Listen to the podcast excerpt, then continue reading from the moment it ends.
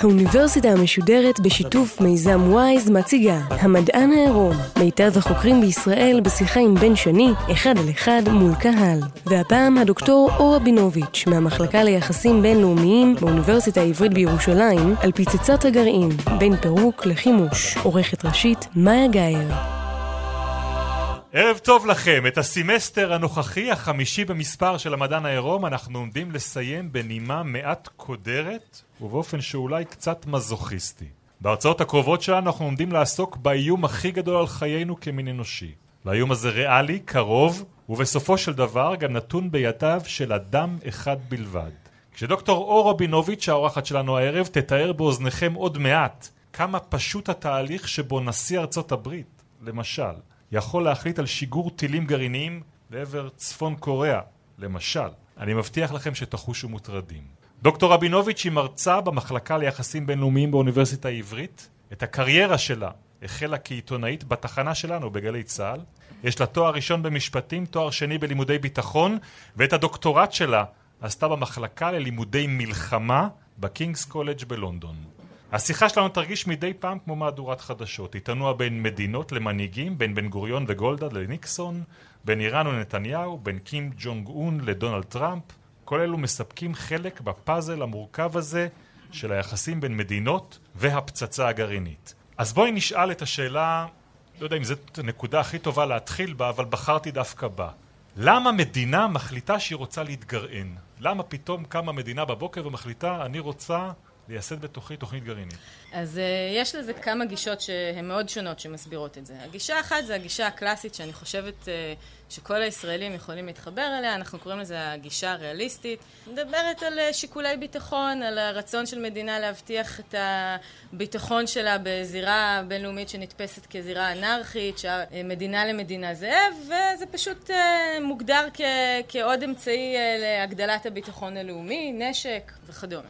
שתי הגישות האחרות הן קצת אולי פחות אינטואיטיביות. גישה אחת מדברת אה, על מה שקורה בזירה הדומסטית, הזירה הפנימית, בתוך המדינה, מי הם הארגונים שמושכים לכיוון ההתגרענות, אולי זה צבא, אולי יש ממסד מדעי מאוד חזק, אולי זה משרת מפלגה אחת שנמצאת בשלטון. המקרה השלישי, אני חושבת שהוא אולי קצת הכי קשה להבנה, אם אפשר לקרוא לזה ככה, זה יותר מדבר על uh, הנורמות הבינלאומיות, הזהות שהמדינה מנסה לסגל לעצמה.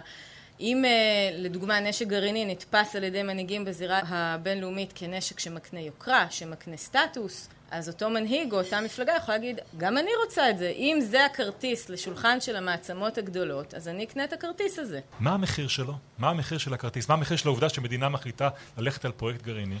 הדוגמה הקלאסית היא פרויקט מנהטן. פרויקט מנהטן עלה שני מיליארד דולר בערכים של מלחמת העולם השנייה, לא בערכים של ימינו. אבל צריך להגיד שזה מאוד מאוד משתנה בין מדינה למדינה, וצריך לבדוק מה המשאבים של אותה מדינה. האם היא רוצה לקנות כורים וטכנולוגיה, האם היא מייצרת את זה בעצמה. זה מאוד משתנה גם בין המסלולים שהמדינה עשויה לשקול, אם זה מסלול הפלוטוניום או מסלול האורניום. אוקיי, אז בואי נתחיל. אמרת פרויקט מנהטן. כי זה הנקודה שבה את מתחילה את הסיפור? האמת היא שאני אשים פה כוכבית ואני אפילו אלך איתנו לפרויקט שהוא לא פרויקט מנהטן, אני אקח אותנו לתוכנית הגרעין הנאצית. אוקיי.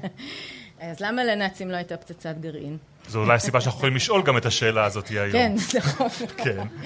גרמניה הייתה מעצמה מדעית, ובשנות ה-20 ובשנות ה-30 מדינה עם אה, תשתית מדעית רצינית, עם אה, פיזיקאים שעוסקים בפיזיקה גרעינית מהמובילים בעולם, שגם מפרסמים את הפרסומים הראשוניים ב-38-39 שעוסקים בפוטנציאל של ביקוע האורניום. אז מה קורה? למה לא היה פרויקט ברלין כמו פרויקט מנהטן? אז קורים שני דברים מאוד מעניינים. קודם כל, בשנות ה-30, כמו שכולנו יודעים, הנאצים עולים לשלטון, ובין היתר הם אה, מעבירים את חוקי הגזע, ומתקיימת אפליה מאוד שיטתית וקשה של יהודים, ואלה שבוא נגיד את זה, השכילו לראות מה קורה, מהגרים, יש גל הגירה המוני. אלפי מדענים בכל תחומי המחקר המדעי עוזבים את גרמניה. כולם יודעים אה, שאלברט איינשטיין היגר, וכמובן שרבים וטובים אחרים היגרו. לא כולם יודעים, יש כאלה שהיו נשואים ליהודיות, יש כאלה שפשוט היו אנטי נאצים וחשבו שלא צריך להיות שם, זה דבר אחד. דבר שני שקורה זה שהנאצים מיישמים אה, מודל בהשכלה הגבוהה שלהם שהוא אה, ממש קשה אפילו להבין מה עבר להם בראש שהם עשו את זה, הם מפרידים את תחום הפיזיקה לשני תחומים, יש פיזיקה יהודית שזה הפיתוחים התיאורטיים של אלברט איינשטיין ונילס בור ואחרים, ואת הפיזיקה היהודית אסור ללמד באוניברסיטאות. שמה מאפיין את הפיזיקה היהודית? שאתה, צר... שאתה צריך אותה כדי לפתח תוכנית גרעין.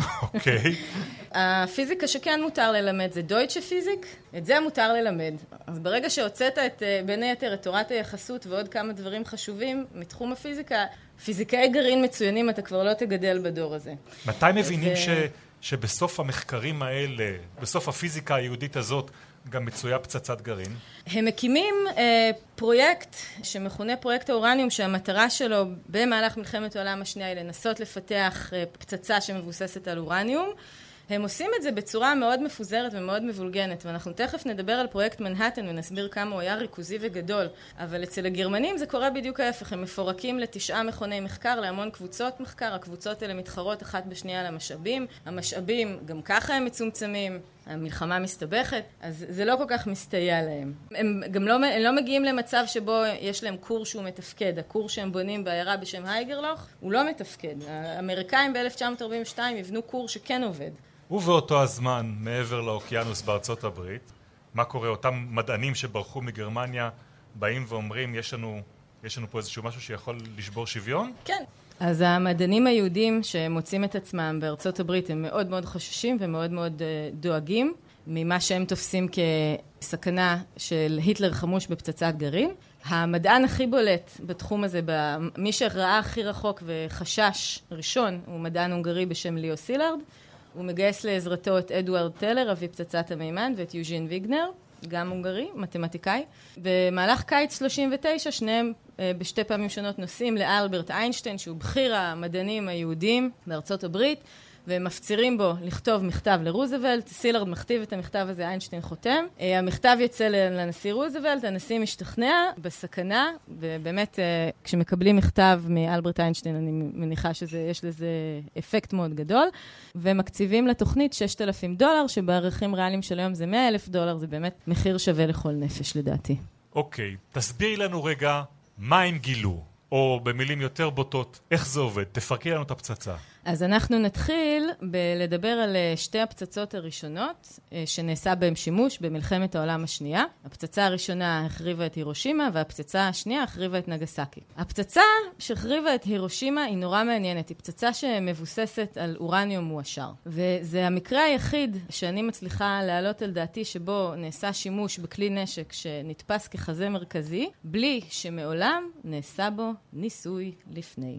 תחשבו על זה, כשצבא מכניס לשירות מימייה, הוא לא בודק אותה, כשהוא מכניס לשירות פגז, הוא לא בודק אותו. במקרה הזה של פצצת האורניום, השם של הדגם היה ילד קטן, ליטל בוי, לא עשו ניסוי קודם. הסיבה הייתה לא שלא רצו, זה שלא היה מספיק חומר. את רוצה גם להגיד שהם לא הבינו מה פוטנציאל ההרס? הם הבינו, הם היה להם השערה די מדויקת. את הניסוי הם עשו בדגם השני, בדגם הפלוטוניום, שנקרא פאטמן, ואם מישהו רוצה דימוי בראש, אה, לפני כשנה, קים ז'ונג און של צפון קוריאה הצטלם ליד אה, פצצה כזאת עגולה וגדולה, והכינוי של זה בקרב החוקרים היה פאטמן with a man. אז אה, שזה זה יהיה הרמז שלכם לאיך נראית פצצת פלוטוניום. פצצת הפלוטוניום מבוססת על חומר רדיואקטיבי בשם פלוטוניום, שהוא חומר שאפשר לייצר אותו רק אם מקרינים אורניום בכור, אז כדי לייצר פלוטוניום אתה צריך שיהיה לך כור, הוא צריך לעבוד, ואתה צריך להזין אותו בדלק אורניום. אוקיי. Okay. זה כבר מציב לנו רף די גבוה. אתה, אתה... צריך אמצעים גדולים, אבל כן. בסופו של דבר, מה הפעולה שיוצרת הרס כל כך גדול? אז uh, ההרס מתחיל בזה שלקחנו חומר רדיואקטיבי, או אטום, לצורך העניין, מן סתם פצצה אטומית, וביקענו אותו. הביקוע הזה משחרר המון המון אנרגיה. האנרגיה הזאת היא הרסנית אם משתמשים בה בפצצות, והיא יכולה להיות מאוד מועילה אם uh, עושים בה שימוש ב... כור כוח אזרחי. לדוגמה, צרפת מפיקה 80% מהחשמל שלה בכורי כוח אזרחיים. הירושימה ונגסקי הושמדו מביקוע של אה, חומרים רדיואקטיביים. מה סדרי הגודל? איך מודדים את זה? בקילוגרם? פלוטוניום מאושר מול... אה, אז את העוצמה אנחנו מודדים בקילוטונים, קילו okay. זה אוקיי. אלף, כשהמדד הוא TNT, זאת אומרת עוצמת הפיצוץ המקבילה של אה, קילו אחד של TNT, או קילוטון של TNT. פצצת אה, האורניום שהשמידה את הירושימה הייתה בעוצמה של כ-15 קילוטון. היא גרמה בין 100 אלף ל-150 אלף הרוגים, מאוד מאוד קשה לאמוד את זה כי הרבה מאוד אנשים נהרגו בתקופה שעקבה מיד אחרי ההפצצה מתופעות שקשורות לרדיואקטיביות. באופן טבעי היה גם קשה להעריך בדיוק כמה אנשים היו בעיר וכדומה. אה, הפצצה שהחריבה את נגסקי הייתה בעוצמה חזקה יותר, הייתה כבין 18 ל-20 קילוטון, אבל שם דווקא אה, היו מעט פחות הרוגים. זה קשור יותר לטופוגרפיה של העיר, לזה שהיא מוקפת הרים, אבל היא, היא הייתה עוצמתית יותר. יש סיבה למה בחרו דווקא את הערים האלה? את הירושימה ואת נגסקי? הצבא האמריקאי הכין רשימה של יעדים. אה, יש יעדים שמפאת החשיבות התרבותית שלהם והאתרים התרבותיים שהיו בהם נפסלו מהרשימה, לדוגמה קיוטו. יש ערים שכבר נכתשו על ידי ההפצצות האסטרטגיות של המפציצים האמריקאים, ואז החליטו שאין טעם להפציץ, ויצרו רשימה, יצרו רשימה של ערים. זה מביא אותנו לסיפור שהוא אולי קצת אירוני. נגסקי לא הייתה אמורה להיות מופצצת ביום שבו היא הופצצה. העיר שהופיעה לפניה ברשימה הייתה עיר בשם קוקורה. הייתה עננות כשהמטוס יצא להפציץ, ופשוט ירדו לעיר הבאה ברשימה, שזו נגסקי. מה המסקנה, אחרי שמורידים פצצה אחת על הירושימה ופצצה אחת על נגסקי, אחת של אורניום ואחת של פלוטוניום? קודם כל, המסקנה הייתה ששתיהן עובדות, שתיהן מאוד יעילות, שתיהן מאוד קטלניות. אחרי זה גם התחילו להבין uh, את uh, האפקט של הקרינה הרדיואקטיבית, אבל זה מגיע בשנות ה-50, כשארצות הברית וברית המועצות עושות אצלהן ניסויים וההבנה של מה בדיוק קורה כשאתה עושה פיצוץ גרעיני כשהוא לא תת-קרקעי uh, ומה קורה עם נשורת גרעינית מתחילה לחלחל. המחיר הוא אותו מחיר לייצר פצצה כזאת או פצצה אחרת? אני חותר לזה שמדינה כשהיא בוחרת ללכת למסלול כזה או למסלול כזה שוקלת שיקולים של כסף? היא בהחלט עשויה לשקול שיקולים של כסף, אבל השיקולים האלה יהיו שונים בין מדינה למדינה. פצצת פלוטוניום מחייבת את המדינה להקים כור ולהקרין בו את אותם מוטות אורניום שהזכרנו, ואחרי זה לקחת את האורניום ובתהליך כימי להפריד ממנו את הפלוטוניום, שהוא מוצר לוואי שנוצר על, מקיף את uh, אותם מוטות אורניום. לכאורה זה קצת יותר יקר גם להפעיל כור. הפצצה הזאת מבחינה מבצעית היא תהיה נוחה יותר לשימוש מבחינת uh, אנשי הצבא, כי אתה צריך הרבה פחות פלוטוניום כדי לייצר את אותה פצצה. לצורך העניין דיברנו על נגסקי, הליבה של אותה פצצה הייתה בערך בגודל של בין אשכולית לתפוז ושקלה שישה קילו. זה משהו שהרבה יותר קל להכניס אותו לטיל. האורניום מצריך קילוגרמים רבים וגדולים של חומר מבחינת הסוכנות הבינלאומית לאנרגיה אטומית. בהגדרה הרשמית צריך, כדי שפצצה תעבוד לשיטתם, צריך 25 קילו של אורניום באיזוטופ 235, לא בצורתו התאורה. מדינות uh, מתקדמות יותר יכולות לייצר פצצות שיפעלו היטב עם הרבה פחות אורניום, אבל עדיין הדגם של הפלוטוניום יהיה יעיל יותר מבחינת העיצוב. אבל אמרנו שכדי לייצר פלוטוניום אתה צריך כור ואתה צריך אה, להקרין בו מוטות אורניום. כדי לייצר פצצה שמבוססת על אורניום, לא צריך כור. אתה צריך טכנולוגיה שבה אתה יכול לקחת את החומר הזה, את המחצב הזה בשם אורניום. ואתה צריך להעשיר, להעלות את הריכוז של אותו איזוטופ שאנחנו רוצים, האיזוטופ המסוכן, זה שמתפוצץ, אותו אורניום 235, יהיה לך מספיק מזה, תוכל לשים אותו על פצצה, אתה לא צריך כור. מבחינת ישראל, זה הרבה יותר מסוכן שלמדינות יריבות, אויבות במזרח התיכון תהיה את הטכנולוגיה הזאת. יש לה חתימה מודיעינית הרבה יותר נמוכה, אפשר לעשות את זה במרתף. כור כולנו רואים, נכון? זה לא כזה קשה לראות כור, לצלם כור. זה המושג ששומעים מרתף עם צנטרפוגות, כן. יהיה הרבה יותר קשה למצוא. אז מבחינתנו זה טכנולוגיה שהיא הרבה יותר מדאיגה במובן מסוים. וכשדיברת בעצם על הגודל של, של אותה פצצה, שהיא עם קילוגרמים בודדים לגודל הרבה יותר גדול, דיברת בעצם על, ה, על העניין השני. לא מספיק שתהיה לך פצצה, אתה גם צריך את הכלי שיישא את הפצצה אל היעד. מה הכלים שעומדים לרשות מדינה שרוצה להשתמש בנשק הגרעיני שלה? באופן כללי, אה, נהוג לחלק את הפלטפורמות האלה שמהן ניתן לשגר אה, כלי נשק גרעיניים לשלוש. מה שטס באוויר, מטוסים שיכולים לשגר פצצות, הן יכולות להיות... זה, פצצת גרביטציה זה פצצה שמטילים, זה יכול להיות גם אה, טיל שיוט, שזו טכנולוגיה שהיא יותר מתקדמת. הרגל השנייה, שגם כולם מכירים, זה טילים שיושבים על הקרקע, טיל, לדוגמה, בתקופת המלחמה הקרה, הדגש היה על טילים בליסטיים בין יבשתיים, שהוטמנו בדירים גדולים, באסמים גדולים, במקרה של הברית, תחת מעטה גדול של בטון. אה, יש מדינות שמנסות אה, להפוך את הטילים האלה לניידים יותר, אז לדוגמה, בצפון קוריאה אנחנו נראה טילים שנמצאים על משגרים שהם ניידים. רוסיה בשנות ה-80 פיתחה מערכת של טילים שניתן היה לשגר מרכבות. בשנות ה-80 ארצות הברית uh, שקלה, בסוף זה בוטל, היה תוכנית להסיע טילים שנקראו טילי MX על משאיות ענקיות, תחשבו איזה גודל משאית זה בשביל טיל בין יבשתי, לקרוא לזה משאית זה קצת בדיחה, אבל לצורך העניין משאית, שהיו אמורות לנסוע בתוואים לא צפויים ולא ידועים, והתוכנית הזאת בסוף לא יצאה לפועל. הרגל השלישית היא שיגור מהים. עכשיו, בתיאוריה גם ספינות יכולות לשגר טילים, אבל ספינה זה עם כל הכבוד חפץ שיחסית די קל לפגוע בו, אז אף מדינה לא חשבה שזה רעיון כזה מוצלח להציב נשק גרעיני על ספינה. צוללות נבחרו כ- ככלי טוב אה, לשיגור אה, טילים, מכיוון שהן יכולות להתחבא היטב. הרבה אנשים, אולי בני גילי, זוכרים סרטים כמו המרדף אחרי אוקטובר האדום, וסרטים אחרים שבהם רואים כאלה צוללות גרעין סובייטיות גדולות עם uh, מנועים גרעיניים וטילים uh, בליסטיים גרעיניים, אבל האמת היא שההתחלה הייתה הרבה יותר פשוטה והרבה פחות יומרנית טכנולוגית. בשנות החמישים גם ארצות הברית ואחרי כמה שנים גם ברית המועצות השיקו צוללות פשוטות עם מנוע דיזל חשמל, זה קצת נשמע כאילו כמו uh, מנוע של איזה מיצובישי, שהיו להם טילי שיוט פשוטים גרעיניים מדגם שקראו לו במקרה האמריקאי רגולוס, טווחים הרבה יותר צנועים ממה שאנחנו מדמיינים, 800 קילומטר, זה אומר שזו צוללת שצריכה מאוד להתקרב ליעד שלה כדי להשיג איזושהי הרתעה, אבל זה מה שהיה, והם החזיקו צוללות, האמריקאים החזיקו צוללות כאלה באוקיינוס השקט למטרות הרתעה, ורק בשנות ה-60, אחרי תהליך ארוך של פיתוח, אה, השיקו צוללות שגם יש להם אה, מנוע גרעיני וגם בהדרגה חומשו בטילים בליסטיים. את יודעת, תיארת קודם את ה... את הנזק בהפצצה של ירושימה ונגסקי, ואדם סביר יכול לחשוב שכשרואים דבר כזה, המנהיגים אומרים, רגע, פוס, קרה לנו משהו שהוא יותר ממה שחשבנו, אסון גדול מעבר למה שחשבנו, ואולי פה צריך לעצור. ומה קורה בפועל?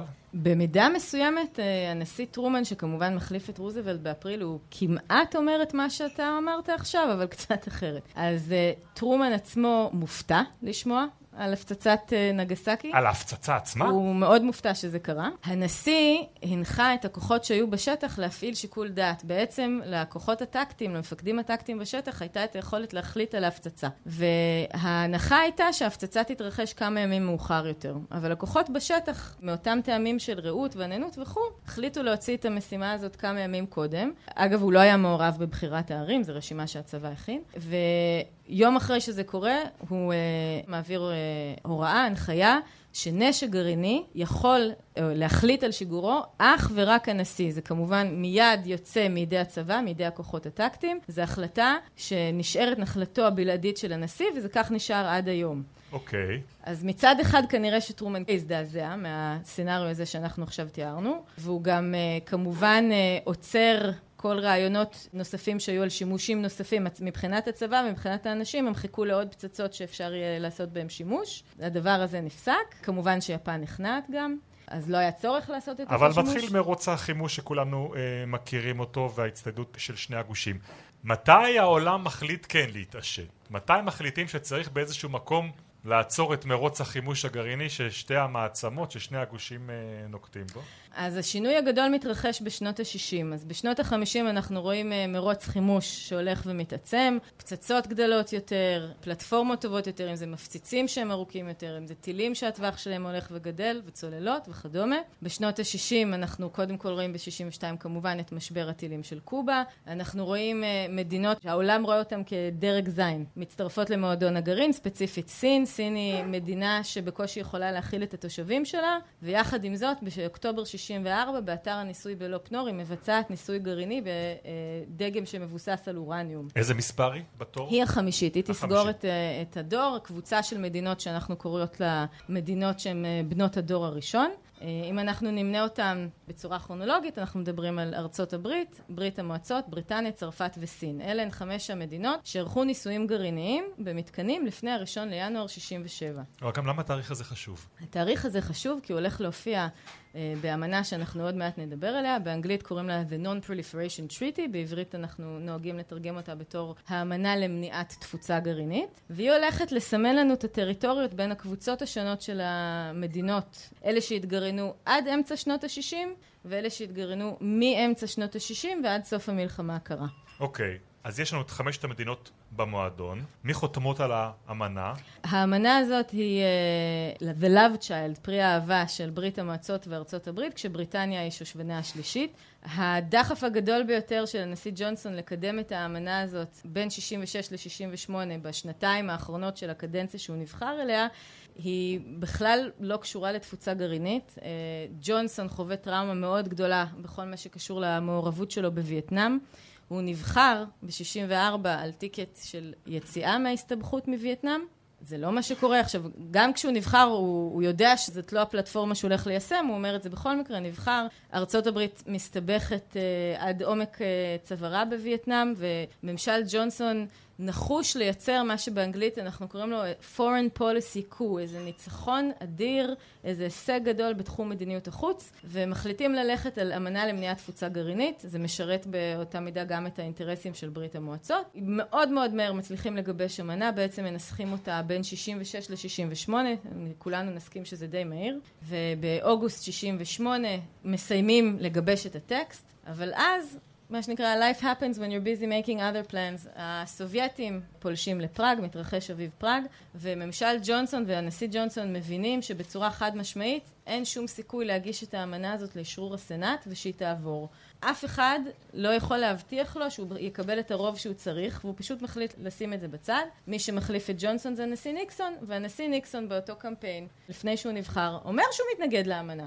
אז בכלל לא ברור אם האמנה הזאת הולכת להיכנס לתוקפה ומה יהיה איתה. וניקסון מכנס את המועצה לביטחון לאומי, את ה-National Security Council בינואר 69, והם מדסקסים והם מנסים להבין מה לעשות. ובסופו של דבר, קיסינג'ר משתכנע שצריך להגיש את האמנה לאשרור, והוא משכנע את ניקסון, והטעמים היו כאלה. ארצות הברית, כשחקנית רצינית בזירה הבינלאומית, לא יכולה לבוא ולשבור את הכלים. זאת אומרת, אם ממשל אחד הקדיש את עצמו לגיבוש של אמנה שנחשבת לכל כך חשובה, אין סיבה שהממשל שיחליף פשוט יתנער ממנה. אבל אה, אז הם מחליטים לאמץ אותה, אבל עם אדפטציה מסוימת. ניקסון אומר, אוקיי, נתמוך, נגיש לאשרור, אבל אנחנו לא נכפה על אף בת ברית שלנו להצטרף, ובמילים שלו אנחנו לא נכופף ידיים. מי שרוצה תצטרף, מי שלא רוצה לא תצטרף. אז הוא פורמלית מאשרר אותה, אבל אה, זה לא שהוא הופך להיות המעריץ מספר אחת של האמנה הזאת. אבל uh, באמת במרץ 69 היא מקבלת את אשרור הסנאט ולאט לאט מדינות מצטרפות אליה. לפי המנגנון של האמנה הזאת היא נכנסת לתוקפה רק אחרי ש-40 המדינות הראשונות מצטרפות וזה קורה ב-1970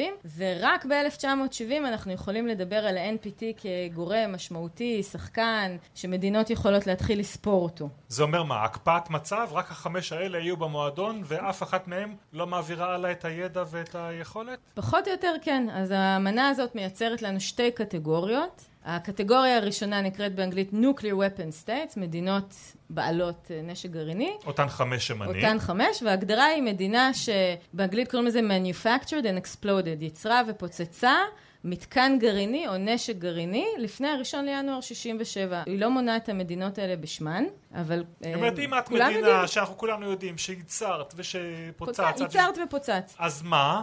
אז את יכולה להצטרף לאמנה שלנו בתור Nuclear Weapon State, מדינת נשק גרעיני, ולא חלות עלייך מגבלות. את לא צריכה לפתוח את המתקנים שלך לפיקוח, ואת לא צריכה להגיד מה יש לך. 아, אה, מותר לך שלה... להחזיק בנשק גרעיני. אבל על האמנה הזאת מחתימים גם את המדינות שלא הגיעו. נכון, אז מה הן צריכות לעשות? המדינות שמצטרפות בתור Non-Nuclear Weapon States, מדינות שאינן מדינות גרעין, והן מתחייבות שהן לא תפתחנה והן לא, גם לא תבקש. זאת אומרת, מצד אחד אתה יכול לפתח את שלך, אצלך בבית, מצד שני אתה יכול לבוא ולבקש מברית המועצות שתעביר לך מתקן. אסור, אסור גם לפתח, אסור לקבל, אסור שום דבר כזה, ומדינות הגרעין בעצם אומרות למדינות שמצטרפות לאמנה, אנחנו נאפשר לכם לפתח טכנולוגיה גרעינית לצורכי שלום ולא נאסור עליכם ליהנות מ... קוראים לזה The Peaceful Atom, פירות השלום של הטכנולוגיה הגרעינית, כשמדינות הגרעין בעצם בערך הדבר היחיד שהן אמורות לעשות, הן אמורות לפעול לפירוז העולם מנשק גרעיני.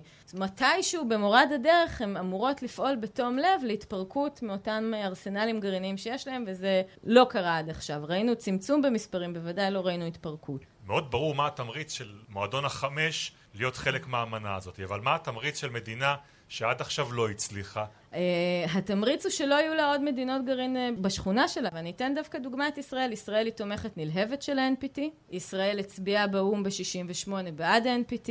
מבחינת ישראל זה מצוין שהשכנות הערביות שלה, או במקרה של איראן, אה, המוסלמיות, תצטרפנה ל-NPT, תחתומנה על ה-NPT, תהיה חברות. ישראל היא התומכת הנלהבת ביותר של NPT. והיא בעצמה לא, לא. לא חתומה על ה-NPT. אבל זה לא אומר שהיא נגד האמנה, וזאת הבחנה מאוד מאוד חשובה. אוקיי. התחלת לדבר על ישראל. וישראל, כן, מייצגת בעצם את המדינות שאנחנו מדברים עליהן כשאנחנו מדברים על מדינות הדור השני, נכון? כמובן לפי מקורות זרים, וכשאנחנו מדברים על ישראל, כשאנחנו מדברים על גרעין, אנחנו מתחילים לדבר על השנים האלה, סוף שנות החמישים, נכון? שישים, שבעים. אז מדינות הדור השני, באופן כללי בספרות מוגדרות כמדינות שחצו את הסף הגרעיני בתקופה שבין אמצע שנות ה-60 לסוף המלחמה הקרה. בספרות שעוסקת בתפוצה גרעינית מקובל לכלול בקטגוריה הזאת ארבע מדינות ישראל, דרום אפריקה, פקיסטן והודו. ארבע המדינות שמנינו בתקופה שציינו לא הצטרפו ל-NPT ואת כל הפעילות שלהם עשו מחוץ ל-NPT. טוב, ישראל הרי מדברת כל הזמן על העניין הזה של עמימות, נכון? זה בעצם החידוש שישראל מביאה למשחק הזה? כן, אפשר להגיד שזה סוג של חידוש, אבל אנחנו נלך קצת אחורה כדי uh, להסביר ו- ולתת uh, מענה שהוא קצת יותר עמוק. אז uh, עוד לפני הקמת המדינה, בהנהגה הציונית היה עניין בטכנולוגיה גרעינית באופן כללי, לא הבחינו בין אזרחי לצבאי, פשוט התעניינו מאוד בטכנולוגיה הזאת שנקראת טכנולוגיה גרעינית, ואנחנו יודעים שעוד לפני הקמת המדינה, מי שלימים יהיה נשיא המדינה, הנשיא ויצמן, מכנס אליו אה, שורה של מדענים ואומר להם, הטכנולוגיה הגרעינית, האנרגיה הגרעינית היא העתיד. עכשיו, אה, קרו הרבה דברים מאז, אבל מה שחשוב לזכור זה שבשנות ה-40 חלק ניכר בהנהגה הישראלית היו אנשים שהרקע שלהם היה מדעי. האתוס הציוני הלך יד ביד עם אתוס מדעי.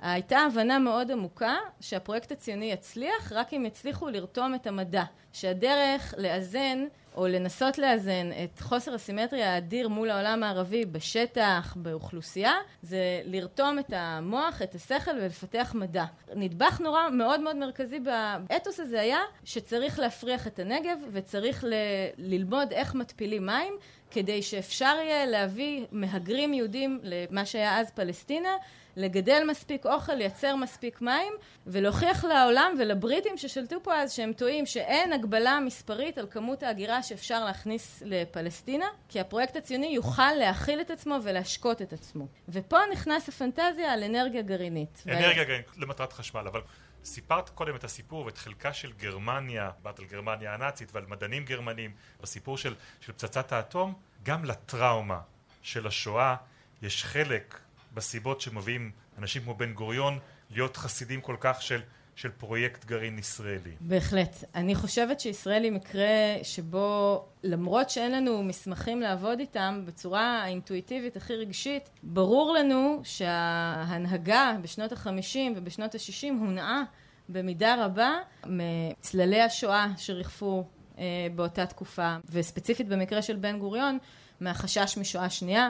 בן גוריון אה, ראה בנאצר מנהיג שבעיניו היה בעל פוטנציאל מסוכנות ממש כמו היטלר, מין אה, דמות כזאת שבעיניו הייתה מאוד מאוד כריזמטית שהייתה עשויה ללכד סביבה את כל העולם הערבי ולהעמיד שואה שנייה על ישראל. עכשיו כמובן ישראל לפי מקורות זרים התחילה את תהליך הפיתוח שלה למעשה עם חתימה על ההסכם מול צרפת לרכישת הכור בדימונה.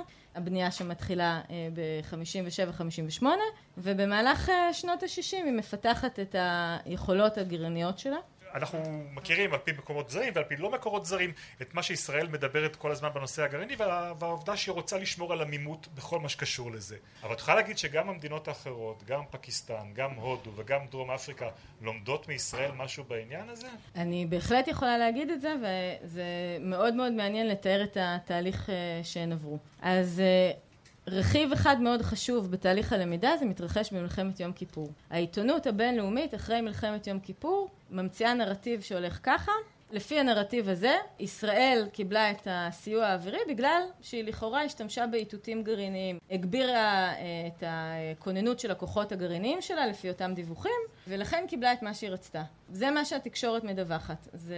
היום אנחנו יודעים ממחקרים עדכניים שמתפרסמים שזה די רחוק מהמציאות, לפי מה שאנחנו יודעים ויכולים לשפוט, אבל כשפקיסטן ודרום אפריקה פותחות את העיתונים של התקופה ואת המחקרים האקדמיים שמתחילים לצאת בנושא הזה, מקבלות תמונה מסוימת. וגם בהנהגה הפקיסטנית וגם בהנהגה של דרום אפריקה אנחנו רואים הלך מחשבה דומה. הם אומרים, התבנית, המודל ההתנהגות הזה של ישראל, שבו היא כנראה פיתחה יכולות בתחום הגרעין לפי מה שאנחנו קוראים, אבל היא לא עושה ניסוי, היא לא מצהירה על זה, והיא משתמשת באיתותים לפי הצורך שלה, נראה לנו. ואנחנו רואים שגם פקיסטן וגם דרום אפריקה במהלך שנות ה-70 וה-80 יישמו את המודל כפי שהם הבינו אותו, כפי שהוא השתקף מבעד לאותם דיווחים. טוב, בנקודה הזאת, דוקטור אור רבינוביץ', אנחנו נבקש ממך לא ללכת לשום מקום. אנחנו נפרדים עכשיו מהמאזינים שלנו בגלי צה"ל, הם ישובו לשמוע את המפגש הבא איתך בשבוע הבא, אבל עד אז אנחנו נשארים כאן בבר בתל אביב, ואומרים לכל המאזינים שלנו ברדיו, לילה טוב, ולהתראות בשבוע הבא.